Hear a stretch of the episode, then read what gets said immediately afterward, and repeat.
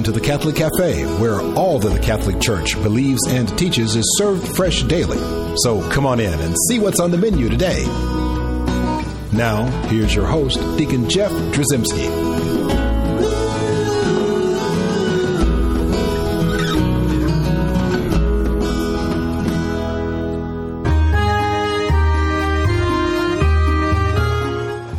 And here we are in the French Catholic Cafe. I'm Deacon Jeff, sitting in the luxurious corner booth of that French Catholic Cafe, and I've got a great guest here with us with the Order of Malta on pilgrimage in Lourdes, France.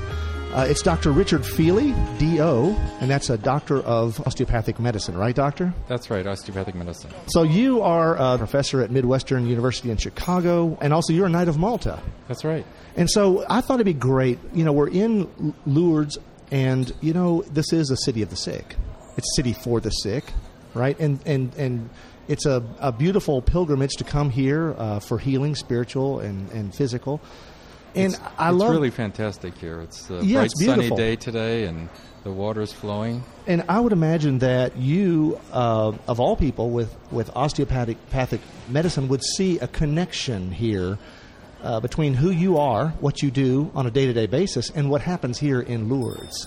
Yes, it's fantastic what happens here. Many people come for various healings, some of them physical, some of them psychological, and many of them spiritual. But uh, in my practice in osteopathic medicine, we have a philosophy of uh, treating the body, mind, and spirit of the patient. Yeah, listen. What is osteo- uh, osteopathy? What is what is that? Uh, or osteopathy? Osteopathy was started by Andrew Taylor Still in 1874 in Kirksville, Missouri. It's an American original. It's a separate school of medicine. There's MDs and DOs, and both MDs and DOs uh, practice medicine surgery in America and around the world, just like any other doctor. But we have a philosophical approach to medicine that's the body, mind, and spirit. And we also have a unique thing that's called um, osteopathic manipulation. So we look at somatic dysfunction, which is impaired or altered joint motion, and do some manual techniques, and then restore the function to that joint, and that improves circulation, improves Yeah, that, all that fancy everything. talk means you, you move things around and you help things circulate and move and flow. That's what mom would say. You know, it cleans out your system. You know, very simple. You simple. well, that's that's great. Now, I, I think what's neat about here in Lourdes is this idea of the connection between the, the spirituality and the healing of even the physical.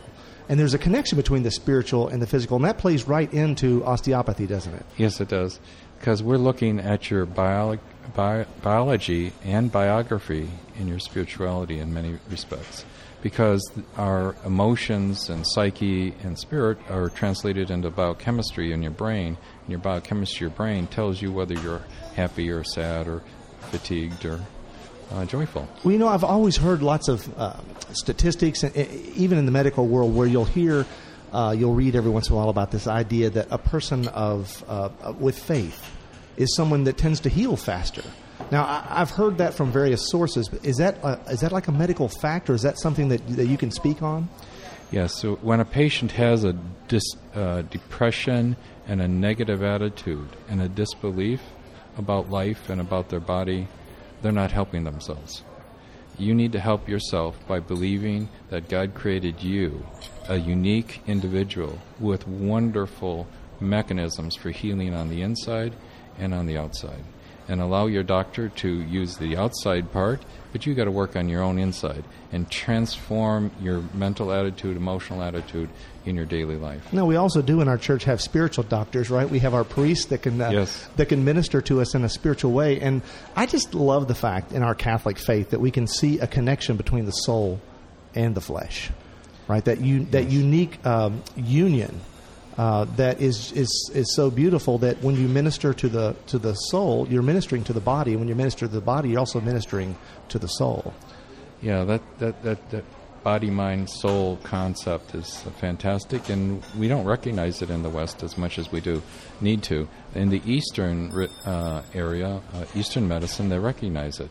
And they talk about it as chi, as energy flowing through the body. And they also talk about the relationship of the vitality of the body and the health.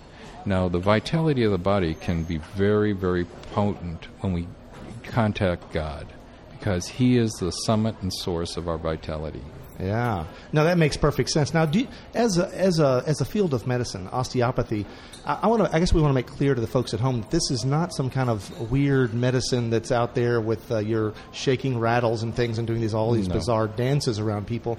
Um, and it's quite well respected, isn't isn't it, in the medical community? That's right. It's one of the fastest growing medical professions in America, and the American Osteopathic Association and the ACGME are in discussions now about merging uh, to one system of graduate medical education. That's residencies.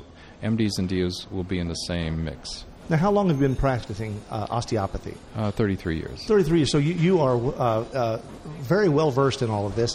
What kind of th- advances have you seen even in those 33 years in, in this field? There's just so not, many enough, not enough, not enough time to talk about that. But but I guess I guess I, I would want the point made that, that it is advancing, that it's a, it's, it's constantly growing uh, in in impact, in importance, and its relevance in the medical community. You bet. You bet. Uh, we're, the medical community is looking at the integrative uh, practice that osteopaths bring to the table of uh, being able to relate to the patient in body, mind, and spirit, and also talk to them and, and minister to them more than just prescribing a pill or doing an operation. Right now, I know that you're not necessarily uh, uh, teaching your patients the Catholic faith, but I think that your Catholic faith probably nurtures you, doesn't it?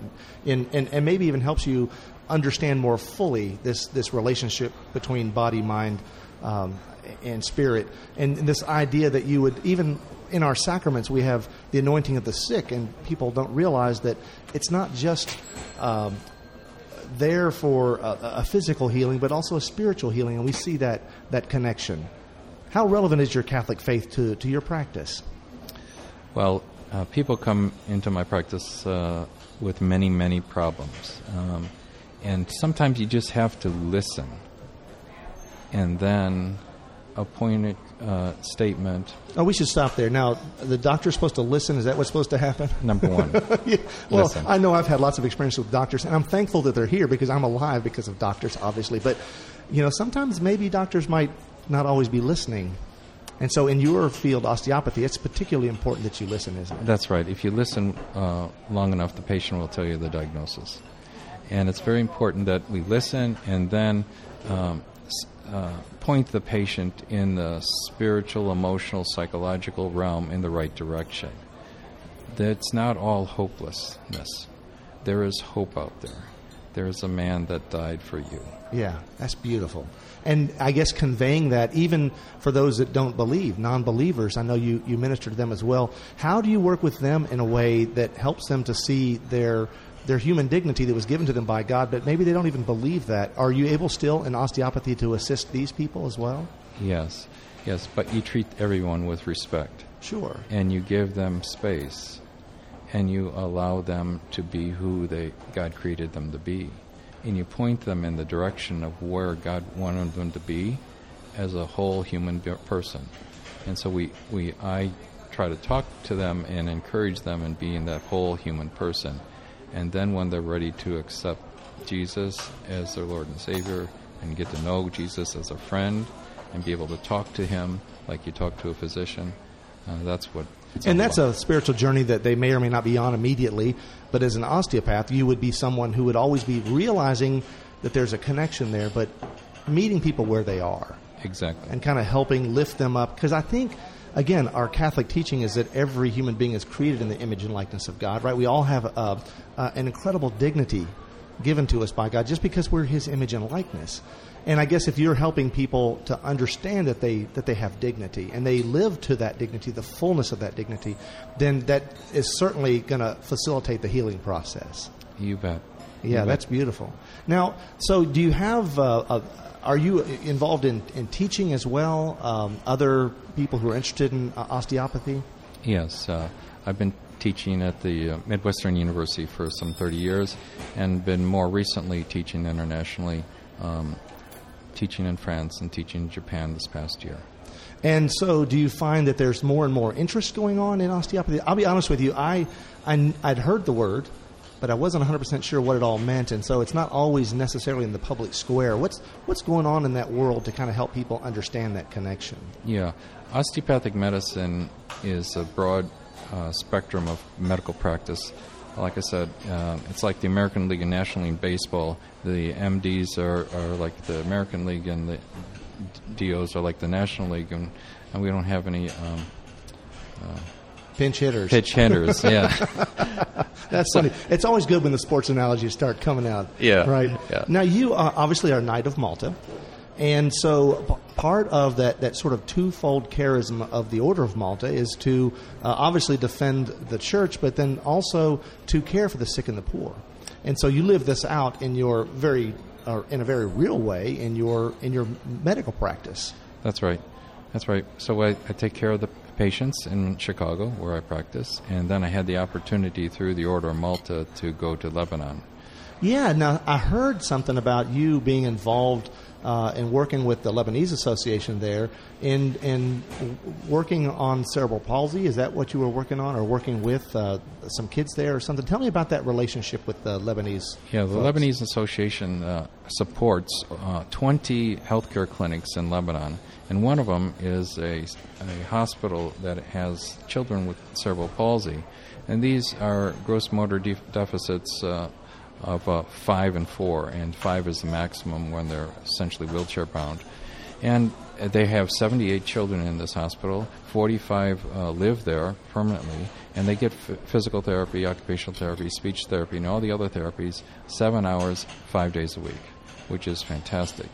So um, I had the opportunity to go there and evaluate it and make some recommendations, and they're A lot of good things happening, right? That's well, that's that's awesome. We're going to talk more about that because I want to hear some stories about uh, progress that's being made there and uh, help folks at home understand exactly uh, how beautiful what's going on there is. Before I do that, we're going to take a break uh, and want to remind folks at home that we have a wonderful website, www.thecatholiccafe.com. And then also, I'd love to hear from you. Send me an email to deaconjeff at thecatholiccafe.com. And with that, we'll be right back.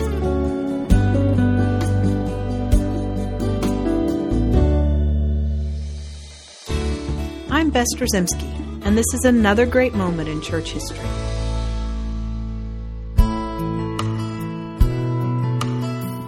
While most Catholics are generally familiar with the structure and flow of Holy Mass, many may not realize just how Mother Church teaches and assists her priest in the proper form and ritual of the liturgy. One of those ways is found at the front of that big red book that the priest uses at the altar at every Mass. At the front of the Missale Romanum, or the Roman Missal, are several pages of instructions on how the Mass is to be carried out. This authoritative and official church document, called the General Instruction of the Roman Missal, or GIRM for short, is both instructive and beautiful, for it lays out virtually every aspect of the holy sacrifice of the Mass in clear and concise terms. Recently, Pope Benedict, in his apostolic exhortation, Sacramentum Caritatis, spoke of the importance of the GIRM. He said, The Eucharistic celebration is enhanced when priests and the liturgical leaders are committed to making known the current liturgical texts and norms, making available the great riches found in the general instruction of the Roman Missal. Perhaps we take it for granted that our ecclesial communities already know and appreciate these resources, but this is not always the case. These texts contain riches which have preserved and expressed the faith and the experience of the people of God over its 2,000 year history. The Holy Father makes it clear that following the GIRM is essential in properly celebrating Mass and challenges not only the ordained ministers, but the laity as well in seeing the inherent value in reading and following the general instruction. In the GIRM, one finds instruction on all aspects of the Mass, such as the structure of the Mass, the importance of singing, movements and posture, silence, genuflections and bows, and the altar and its appointments, just to name a few. The GIRM is indeed a wonderful and valuable resource and is readily available on the internet and at virtually any Catholic bookshop. All are encouraged to read the GIRM so that they may gain a deeper understanding of what's happening at the Mass. The Catholic Church has always taken great care that the liturgy is performed with the utmost beauty and with a profound and solemn respect for 2,000 years of tradition. The general instruction of the Roman Missal ensures that each and every Mass is celebrated in a way that genuinely makes us one with the glorious and eternal sacred mysteries of our faith. I'm Bess Trzymski, and this has been another great moment in church history. Welcome back to the Catholic Cafe. Here's Deacon Jeff. And we're back in the Catholic Cafe's luxurious corner booth, sitting here with Dr. Richard Feely, DO, Doctor of uh, Osteopathic Medicine. And you were just starting to tell us about some wonderful work that you're doing in Lebanon, or that you're associated with uh, the Lebanese Association, uh, helping some kids with cerebral palsy. Um, so tell us uh, about this this center uh, uh, that you're working with. Yes, the uh, Panis Center is uh, supported by the Order of Malta, and it's run by the Daughters of Charity from France.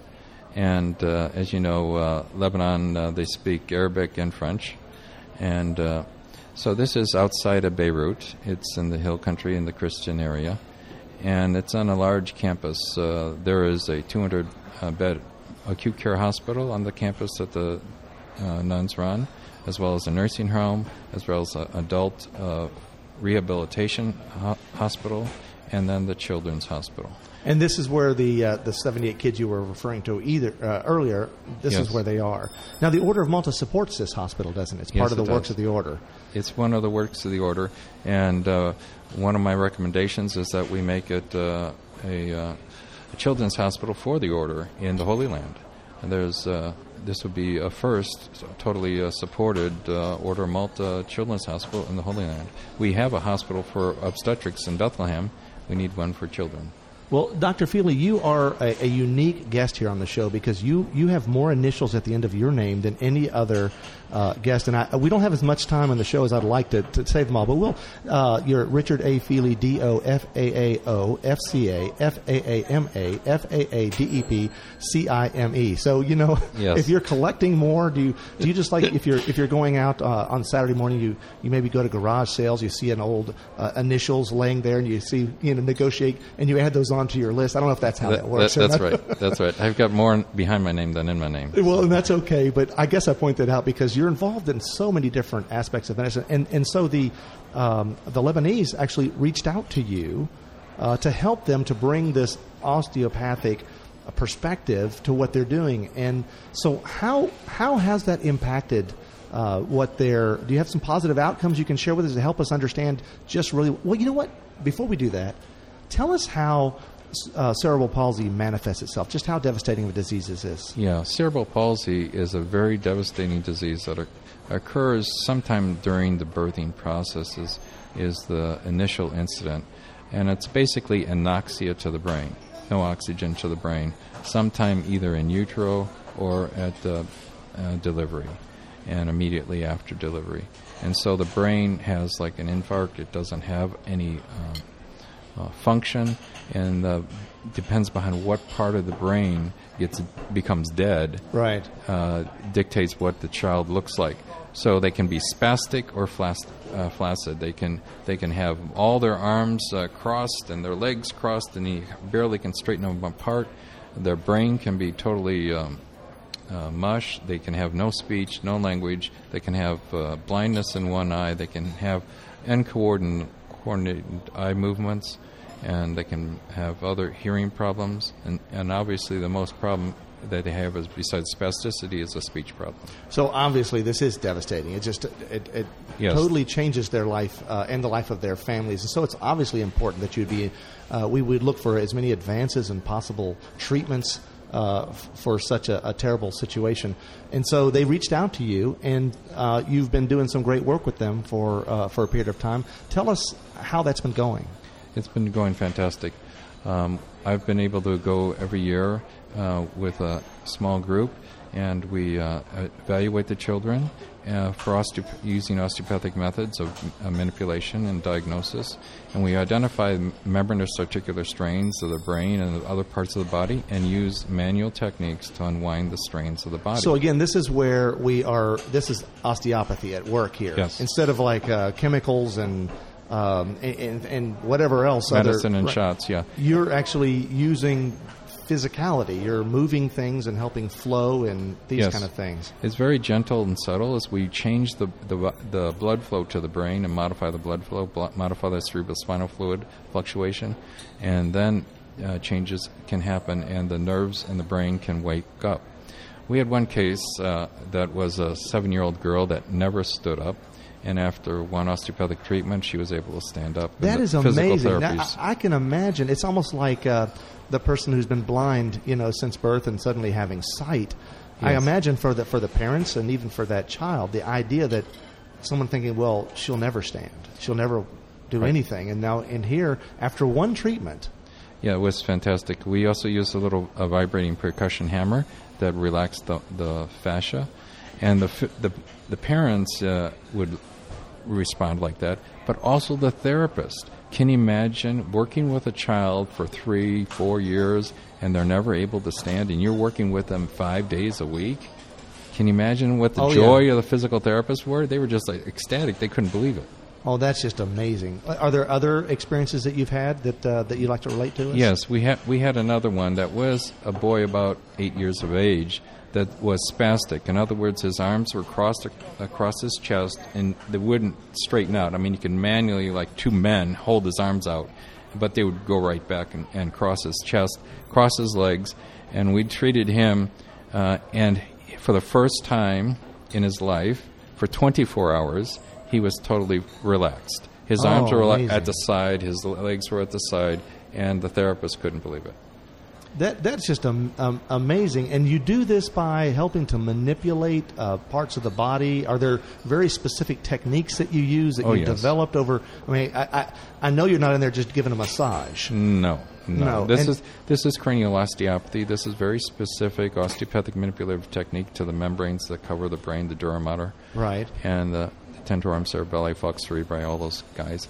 And we work on that. And uh, I don't know what those are, but they sound very important, doctor. Yeah, they are.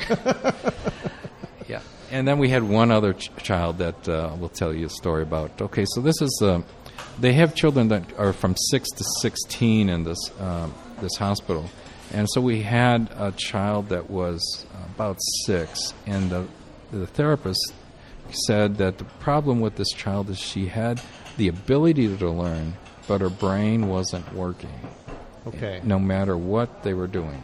So we did. We treated her, and the, the therapist come back and and tell me the next day, the brain turned on, Doctor Feely. The brain turned on. You know, Oh, and now the now the child is actually learning, and and and some changes are happening. That's amazing. And again, it just seems like uh, now I know those children aren't healed. No. But what's happening? helped. That's right. They're helped, and and as you know, we, we we live lives of conversion, right? Each of us, even though we would take for granted the fact that we can walk and we can talk, and we can see, we can interact with others in a fairly normative way, right? We are all still in a state of conversion, ongoing conversion. That we're we're trying to grow holier and holier and better and better. And in this situation, you have you have people who may be held back because of their their physical um, and even their their mental um, uh, abilities. And so here you're allowing them to be in that state of ongoing conversion, that that state of growth, to be holier, to to experience more and more who God is uh, in their lives, and that's a really neat kind of thing. I imagine that gives you a lot of joy, doesn't it? Oh yes, lots of joy, lots of joy.